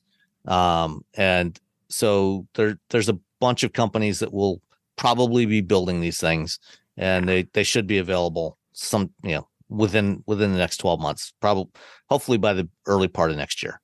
Um, and then you know there's also a handful of Tesla supercharger stations with the Magic docks, which kind of have the adapter built in. Um, so that's um, yeah, you, that shouldn't be a problem. And there will also be you know CCS chargers, which may or may not work around for a long time. Um, and then next question, Nicole, I need your help. Mm, My wife's uh-oh. lease is about to expire on her Toyota RAV4 XLE. A little background we live in a small town about an hour out of Salt Lake City. Uh, so when we go to the big quote city, uh, we have to drive through a pass. We start at fourth at uh, 4,698 feet, go to nearly 6,000, and then down to 4,000 feet in 10 miles. In the winter, when we have uh, doctor's appointments in the quote big city or do big shopping, it can be crazy. My wife has fallen in love with the torque and power of my Mach E and would like something similar. So whatever we get has to be all-wheel drive. I usually do all of the background work and then give her informed options. Then she makes the ultimate decision. Would an EV or a plug-in be better? Do you have any recommendations? Um, Nicole, what would she like? Um, would some would something like a plug-in Sorento have similar power? I'm doing my research and scheduling test drives soon, and I'd like to use the charger I already have. Tesla is out on her RAV4. Uh, oh, her RAV4 has 17,000 miles on it after two and a half years, and my Mach E already has 20,000 plus in a year and a half. Uh, you can see whose car is being driven to the big city. Uh, oh, we're empty nesters and presently petless. Kids live out of state and visit once or twice a year. Okay, so I'm trying to remember what I'm like. I'm I'm like frantically So they- taking notes as we're reading through. They this. drive the Mach-E to the big city right now. They drive the Mach-E to the big city right now, and that is a really like that's a fun. I mean, EVs always have a little more kick, you know. That sort of acceleration is right there in an EV, so you're always going to find that more in an EV than you are in a gas car. Even like the plug-in hybrids. I mean, you get it, but depending on how hard you're hitting the gas, and once you get up there, now you're now you're on gas. You're not using the EV part of things. Unless you're buying a McLaren. Yeah, unless you're buying McLaren, I'm thinking that's probably not what you're looking for in Yeah, the not- winter yeah. through a mm-hmm. pass in the mountains outside Salt Lake City. Um, I'm trying to, guys, does the Kia, does the EV6 GT have all wheel? What does that have? Yeah, it's all wheel drive. Oh, well, fine. because that's actually what pops into my head. If she's looking for V6 something, GT. Wow, you're going all in. you know You're what? like, Well, yeah, she's, let's do I'm it. doing, I'm saying You know, that. an EV6 GT with winter tires. That okay, Yeah. and the reason I'm saying that is because they're driving the Mach E. They like the Mach E better than the Rav Four. So she, if she wants something that has a little get up and go and feels a little more perform, like the E has that performance sort of vibe to it. So does the EV6. And if I'm remembering, so like the regular EV6, but the EV6 GT is a little bit more fun. So I would like my first thing that pops to my head is EV6, or if you want to do like the EV6 GT. That's my thought. What's your thought, guys? Or- What's your? And, I'm know, fine with no. there- I there- I there's Mach-E's piling up on dealer lots. You can. I know that's what I'm you want another Mach E, you can get a Mach-E GT. The Mach-E GT is all-wheel drive, but you already have a Mach-E. Don't get the same car Yeah. twice. that's, That's, the, I would say Mach E, except they're driving one. But I'm like, okay, so they're driving a I Mach E. That's the kind of thing that if they like that better than they like the Rav Four, then the EV6 GT is what pops into my head as a as a as an EV because you're already okay driving an EV. You already know that you're comfortable taking through the pass, and then it does okay, right? So. And, and it charges super fast. Like there's that. Oh, yeah, like there's the, that. The, the, the ten to eight. The um, what I'm trying to say, ten to eighty percent. I don't have the numbers at hand, but like ten to eighty percent is stupidly 18 fast. minutes. it's like 15 minutes. 235, 236 is the charge rate. right? Yeah. So, So you can charge that it's pretty quick. fast. So it's not like you're going to be sitting around waiting forever once you go through to the big city for the shopping. You can charge it pretty much back up in no time. Um, You got plenty of cargo space in there. I mean, if your kids aren't with you, hold yeah, down that back seat. because you don't have to worry about the kids. And then when they, for the two times a year or whatever, or once or twice a year they're in town, if they need to ride with you, you still can put people in the back seat of that, and it's comfortable. Like you wouldn't want to do it all the time if they were always with you, but you put a couple of adult kids back there, you could definitely do that. It's got enough room for cargo. Does And it'll work with your existing charger. Exactly. So you don't have to worry about changing that out. So if that's Yeah. not on your list, I would put that on your list. I mean, you put it. How about a you put- Hyundai Ioniq 5N? That would well, that's not out yet. Yeah, I don't You know what the get date is. I'm I'm assuming right next year. But you, he also said the Sorento, um, like a plug-in Sorento, have similar power. I feel like you would. Hmm. I like the Sorento, and I think the plug-in is good. But I don't. I don't feel Yeah, like it's not it going to have it's not going to have nearly as much power. It, it- it's not going to feel as strong as the Mach E. No, it's not going to. And that's where I was. That's what's informing my decision here. Is like if they like, if she likes the torque and the power of the Mach E, then you- then I would go with an EV6 GT or Okay. EV6 even. But I would Yeah. say EV6 GT. My my only my only issue with the the GT is it only has like 200 ish miles, like right. very and low, what's the, did like he two say oh how many something. miles Yeah, he but has to go? they've, they've only put seventeen thousand miles on the Rav Four in two and a half years, Yeah. and it's only ten, it's, this is a ten mile drive into Salt Lake from there. Oh, is it only 10 miles? I thought it was 10 Yeah. miles. Oh, pff, Down yeah, to get the 14 for- EV6 into GT. Why a, am it's I- a, you know, why have we been talking a- you about know, this? you know, Yeah. big elevation change, but it's only Big- over ten miles. So, So the range, yeah. the range, I don't think is going to be an issue. um, EV6 GT. but But, he- he have do- her he- that. EV6 GT. He, he does go on to say, you know, after listening to the show, I bought snow tires and switched between them tires for the seasons. Yay! Excellent, very, very good. Good job. Um, we had record temperatures and snowfall this year, and we've never felt more safe uh, driving with our weather ch- uh, with our weather changes. We lived in Southern California for 50 plus years. We moved up here to Utah. Neither of us have experienced driving in the snow, but listening to your show, we bought tires and it really helped us. Yeah, because that, So- that is all the difference. Yay! Because everybody, winter tires are the best thing to have in the winter. Yeah, Boom. I mean that that may be something to keep in mind though, you know, with the the EV6 GT, you know, ground clearance is not going to be great, you know, so if they're depending on how quick they are with, you know, with clearing But the they've snow. been they've been doing it in the Mach Yeah. Right? And I don't think the Mach Yeah, ground that's true. clearance is It's prote- I mean, it's it's probably not much it's- uh, different. Is it that much different? It's not like one's really SUV height and one's Yeah. really sedan height. They're both eh, middling. So eh. The- you know, I mean, the- you can see the hand uh, motion I'm making yeah. for in the middle. Um, yeah. So I I'm I'm all about the the EV6 EV6 GT. Oh, Robbie's leaving us. I have to go, so I'm not going to be able to help with the next two. Uh, Oh, Okay, well, we'll figure we'll figure it There's out. a lot of we'll questions. make do Yeah. while you go yeah, drive your just Lamborghini. make some stuff up. Do you know what? Just use my just use just make make pretend you're me and just say ridiculous things, and people are like, "Oh yeah, that's Robbie." Okay, we'll do that. Just say can Robbie wrote that. the script for us for this, qu- this Yeah. Robbie just told us what to say. All right, Bye, we'll talk to you next time. Bye.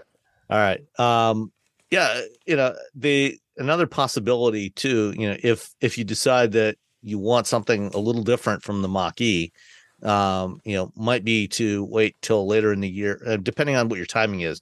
If Yeah. you need to do this, you know, fairly soon, you know, then I would go with the EV6. Otherwise, you might want to consider, you know, the EV9. You know, if you want something with a little more ground clearance, a little more SUV Mm-hmm. I don't know if they went that big, right? Because they're That's empty true. nesters with Yeah, they don't- they don't really need that might something be a little big. more car than Yeah. they need. Yeah. So. you know? Um, yeah, no, I, I, I, I go with the EV6 GT. I, I really think that's my Yeah. top one. I feel like have you know if you're thinking Sorento, have her test drive it just to see. But Yeah. you're not going to get. It's not going to feel like the Mach E. Yeah, definitely. The, the GT, the EV6 It is, a, GT, it is a really good vehicle, though. it's a great vehicle. But if you she likes that like that performance feel, EV6 GT Yeah. All right. all day. Next up from Ed. Uh, thank you for answering my question a few episodes ago. I really appreciate it, and it helped me make an informed decision. Um, and I, for the life of me, I can't remember what the question was, but we will proceed with answering these questions. Okay. I have a second question regarding the CCS versus NACS connector. Um, could you give a quick, if possible, explanation of the engineering differences? Um, well, the Go the main the, the main the main things are uh, the NACS connector is physically much much much smaller than the CCS connector. CCS connector is, is a big bulky thing, um, and another important factor is the CCS connector, the the latch, you know, when to lock into place is actually on the connector.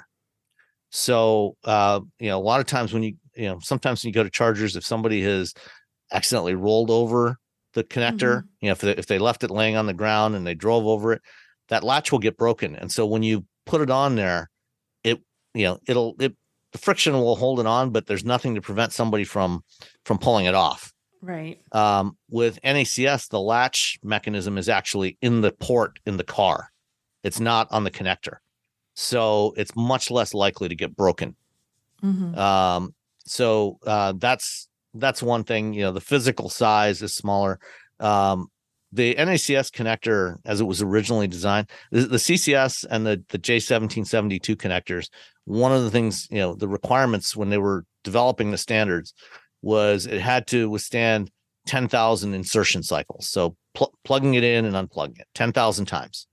Um, the CC, the NACS connector is apparently only designed for about 3,000 cycles.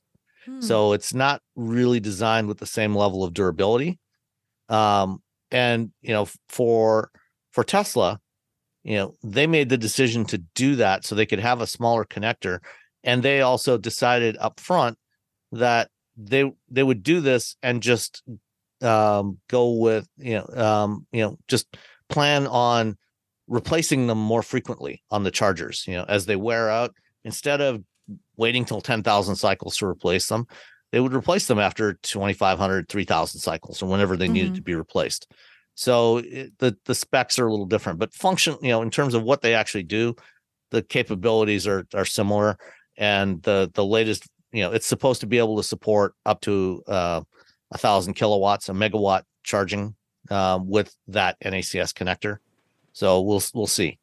Um, pros and cons. I kind of covered that. The the the the biggest pro for NACS is the the size, and it's also a lot easier to insert. Uh, and we talked about this before. You know, if you actually Yeah. look at the charge port on a Tesla, the the edges of the the port where you plug it in are kind of tapered a little bit, so they're they're, they're curved a little bit. So when you stick when you stick the charger in or the the connector in, it it goes in much easier because and you don't necessarily have to have it directly perpendicular. It doesn't have to go Yeah, straight in. really- if you it- have it, it at a It's much easier because when you because I plugged in a Tesla tune, it is pretty easy. But when you're plugging in the the CCS you or CSS, am I saying it wrong? CCS. CCS, you like if you were slightly off angle, you are not plugging that in. Like it Uh-huh. is not kind to you. And if you're trying to plug in in a dark spot, like it's not bright, you, you have that moment like, what am I? Why am I not lining this up right? Like it, it it's they're definitely harder to plug in. Yeah. And and because they're bigger and heavier and the cables for CCS are heftier, Yeah. when they get cold, they get stiff.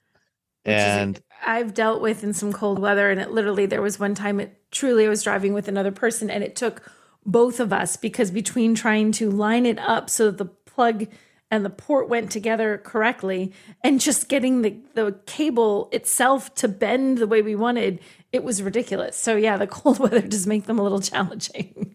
and you know, if you happen to have some any kind of mobility or strength issues with your hands, like if you have arthritis, Yeah. um, you know, uh, or you know, anything else like that, th- then it becomes even harder, you know, to to you know to handle that thing and, and get it on there. Mhm. Yeah. Um, so you know the C, the NACS, you know, with the thinner cable, smaller connector, it's easier to get a grip on. It's easier to insert. It's it's just going to be a lot easier for people to use. Um, future proofing, you know, the NACS is supposed to be able to handle up to a megawatt. Um, so that shouldn't be an issue. Um, you know, obviously existing vehicles with CCS, um, you know, they they will eventually at some point have to use an adapter to charge from an NACS charger. Um, European standard uh, in Europe they use CCS Type Two, which is a variant. We have CCS here in North America. We have CCS Type One um, because it the CCS as I talked about before. They started with the J1772 connector, which is the round. If you look at the the connector, it's the round part with five pins in it um, and that's just for AC charging. And basically, what they did was they just added on two more big pins for DC charging. Um, and because here in the US for AC, we use single phase AC uh, systems, um, you know, there's there's only there's five pins in that AC part of the connector. The CCS Type Two and the the, the version of J J1772 that they use in Europe, that AC part of it is different. It has two extra pins because in Europe they use three phase electricity. Um, and so you know you can get more power out of that. Um, but it's it's basically pretty similar.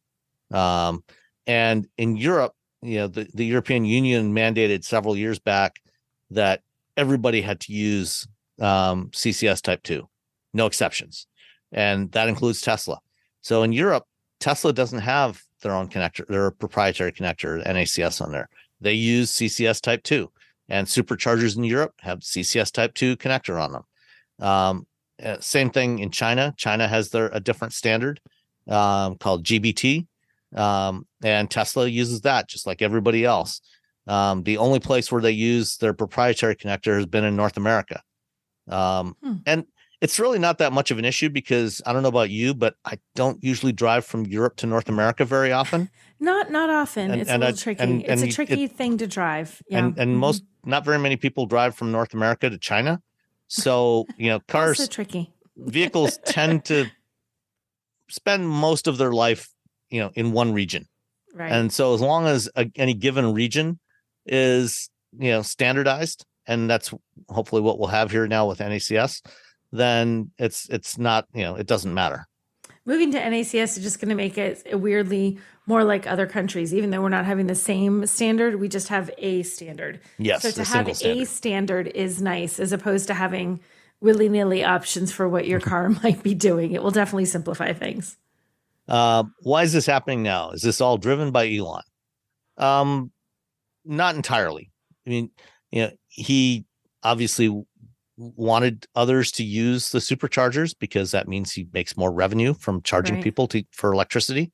Um, but uh, and you know, he made the you know his the Tesla connector open source and rebranded it as NACS and said everybody can use it.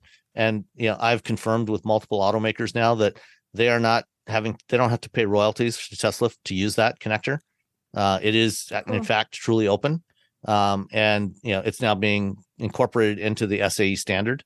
Um, so um, you know there is a benefit to Tesla in terms of um, more revenue, um, but really the real reason this is happening is because the other you know the other automakers have decided that they're fed up with the poor reliability of everybody else's chargers and they want their customers to have a better charging experience. Because really, at this point, like you know, we've we've had endless conversations about how the fact, like, like Tesla or hate Tesla, their charging network is the most stable one out there. Like, you can pretty much walk up to a Tesla charger or drive up to one, and you're going to get exactly what you expect. You go up to other charging networks, they're in weird spaces. The connectors are broken, the charging rates are off, or they don't break. Like those kinds of things, those super frustrating things, kill the EV experience for people and can dissuade people from getting an EV altogether or push them towards Tesla. Well, if they're using the same thing as Tesla, now that particular problem is removed. Um, and that, I mean, that's just good for all the automakers in terms of like, well, you're, you can buy our car and use that same charger your Tesla does. That's a good thing for everybody. Yeah, and you know the the, the big unknown or one of the many unknowns at this point actually is whether Tesla will remain as reliable as they have been because Yeah. a lot of a lot of the reliability problems we've had with other networks has actually been software issues because you know with with a gas powered car you know when you stick that nozzle from the gas pump into your car the pump is not talking to your car it doesn't care what car it is is it all it cares about is there's a nozzle there that or there's a hole there that this nozzle fits into and you know it's flowing gas until until it hits the stopper you know until the, the neck fills up with gas and you know then it stops. Um, with an ev the charger and the vehicle are constantly talking to each other negotiating okay how much power can i send you? How much how much electricity can i send you? How fast can i send it? And um, you know so there, there's this constant communication going on. And you know when you've got a lot of automakers doing their own software on the vehicle side and a lot of charger makers doing their software on the charger side there are inevitable incompatibilities. So far tesla has not had to deal with that because they've controlled both sides the car and the charger and they do you know they have w- the same software in all their chargers the same software in all their cars and they talk to each other and it's easy. Once you have a whole bunch of other companies trying to use tesla chargers will that still be the case? Will they will the software still be compatible? Who knows we'll just have to wait and see We'll have to wait and see. Yeah. um, so it, it might get worse for Tesla or not. Hopefully it won't. Um, and then uh, question 5B is this push to change about using the Tesla charging infrastructure or just the physical connector itself? Both, you know, as we've kind of already explained. Mhm. Um, given that the cables at the Tesla chargers are too short for anything other than a Tesla? What does this mean for these stations? Um, so this is again, this is one of those unknowns. Um, you know, unless you happen to drive, um, let's see, I guess the, uh, you know, either something like uh, Hyundai or Kia or Genesis EV, where the the charge ports are on the rear corner, um, or um, the you know maybe a Rivian. It's on the rear quarter. Is it on the rear corner on the Mercedes? Yeah, it's on the rear okay. corner on this one. Yeah, so some on some vehicles it um it won't be a problem. Others it will be a problem. Um, going forward, um, Tesla has started to roll out in a couple of locations in Europe their version four charger. It's their next generation charger, which is higher power. Um, they don't have any in the U.S. yet, but they, you know, they'll probably start rolling those out eventually uh, here as well. Those apparently do have longer cables on them uh, because they've already been opening up the charging network in Europe to non-Tesla vehicles for over a year now, and so I would imagine that going forward, they, you know, as they replace the cables, they'll replace them with longer cables. So hopefully that won't be a problem.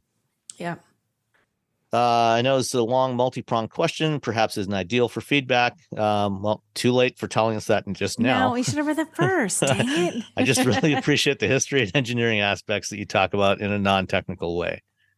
Uh, all right, Sid Polk uh, wrote actually a couple of weeks ago, um, and I didn't eh, didn't put it on here yet because I was trying to find out the answer. He said, when I was a kid, um, lightning struck a pole near our house, and the surge destroyed our TV. Uh, when I was just out of college, lightning struck a pole and the surge through the phone line destroyed my roommate's modem and PC. Do I have to worry if my car is plugged in during a thunderstorm? Okay, I'd like so, to clarify first nobody needs to live near or with Sid because apparently he's struck by lightning a lot. So just consider your roommates carefully. But go ahead, Sam. Yeah. Good point. Um, actually, one of my neighbors down the block, uh, a tree um two of my neighbors because the tree was in between between their houses last summer got struck by lightning during a storm. Oh goodness. and it was like i don't know like midnight one o'clock in the morning and we were in bed and i heard this really loud, loud i mean I, I heard the thunderstorm but then i heard a really loud bang and the the tree had gotten struck and the whole top half of the tree was oh my basically gosh. destroyed by the lightning. Yeah, um, lightning's bad. it's, it's really bad. Um but um for what it's worth, automakers have thought of that. They are they are aware of the uh, the issue, and um, I've confirmed uh, with uh, no, the couple of different automakers that they do have uh, surge protection built in to their ah, charging circuits. Okay. So if your if your EV is plugged in during a storm, uh, you know if if the charger gets struck or the cable or uh, the vehicle, um, generally if the vehicle gets struck by lightning, it's usually not a problem because right. your car has rubber tires on it and it's grounded. Um, so it's usually not a problem. It's it's going to be more if your charger gets struck by by lightning. And but they they have they have thought about that and they've got a lot of surge protection built in to m- try to mitigate the impact of any kind of electrical surge through the charger or through the cable. Um, obviously, you know, depending on how you know how much power there is from the lightning from the lightning, could still potentially damage the vehicle, right. but they've they've they've tried to mitigate that. I feel like that's the case. Even like you know, if you have surge protectors on your things in your house, like you're probably protecting them, but every now and then they they don't. You know, it, it, depending on yeah, how the lightning hits. There's, there's only so much power you can absorb, right? So eh, like you're probably pretty safe, but you know nothing's perfect. and you know what? You know, a, a, vehicle or a charger can be replaced. You yes. can't be. So Correct. you know stay out of the storm, stay inside if it's if there's a thunderstorm going on, and you know if you can stay away from your vehicle, um, and hopefully everything will be okay. Uh, finally, Neil uh, wrote in to say, interesting that you guys were accused of anti-Tesla bias.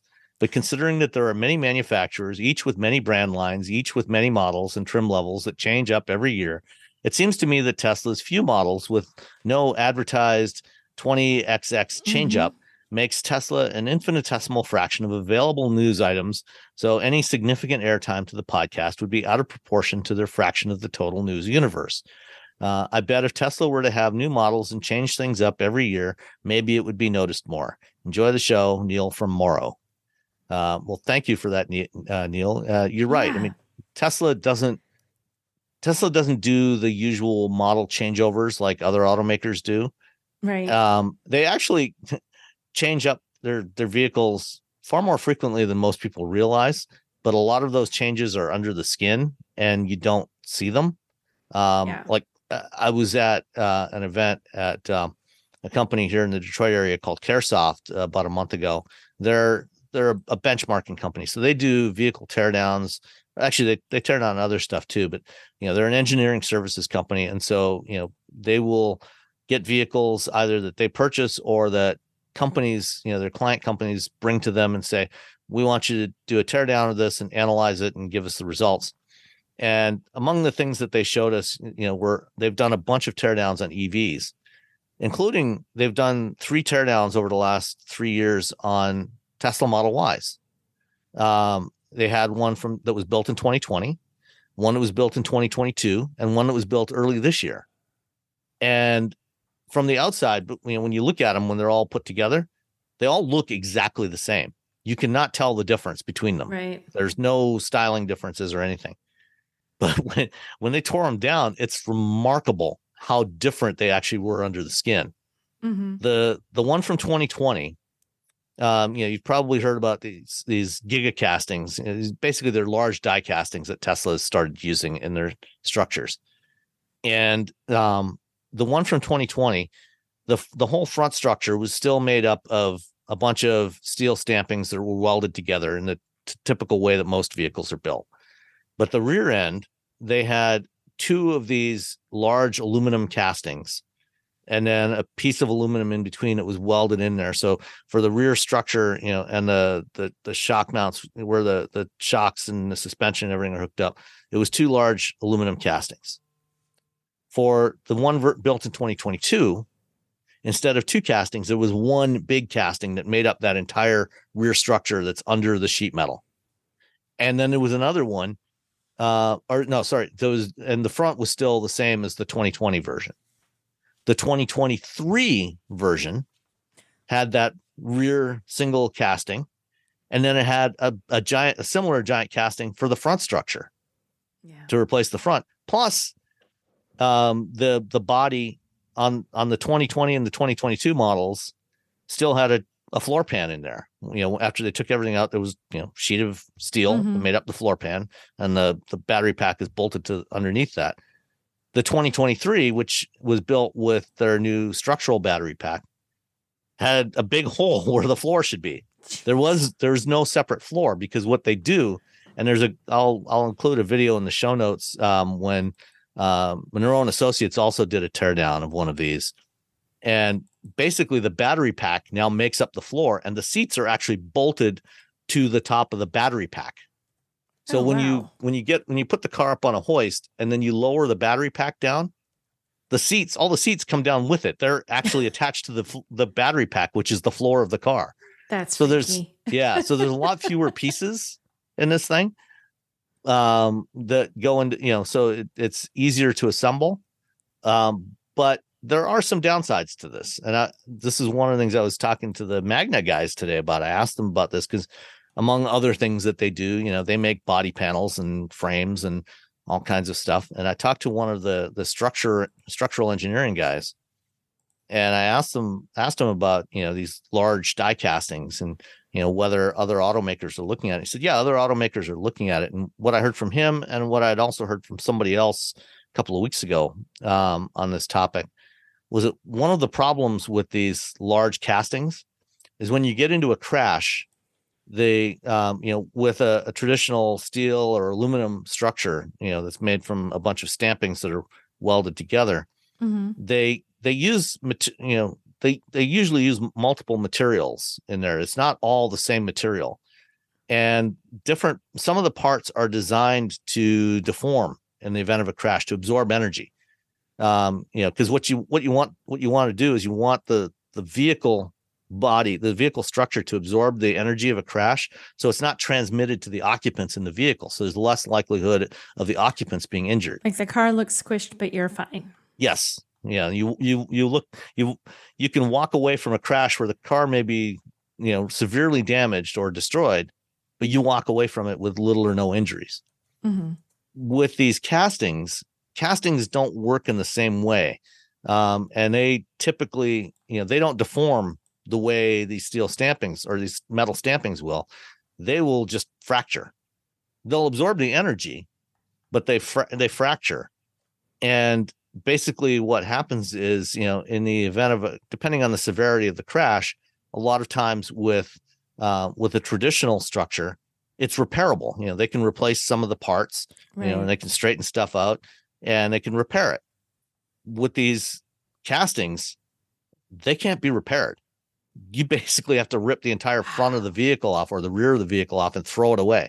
Well, it, uh, you- I mean, it, it gets recycled, you know, because you can. Right, nice thing about metals is you can melt them down again and reuse them and use them again. yeah but um yeah so the the repair costs are substantially higher you know and a lot of times you know insurance companies will end up just totaling the car and so that you know if you've got a structure like that there's a much higher probability that in the event of a crash it's just going to be totaled instead of repaired Yeah. um Which so just just something to think about Yeah.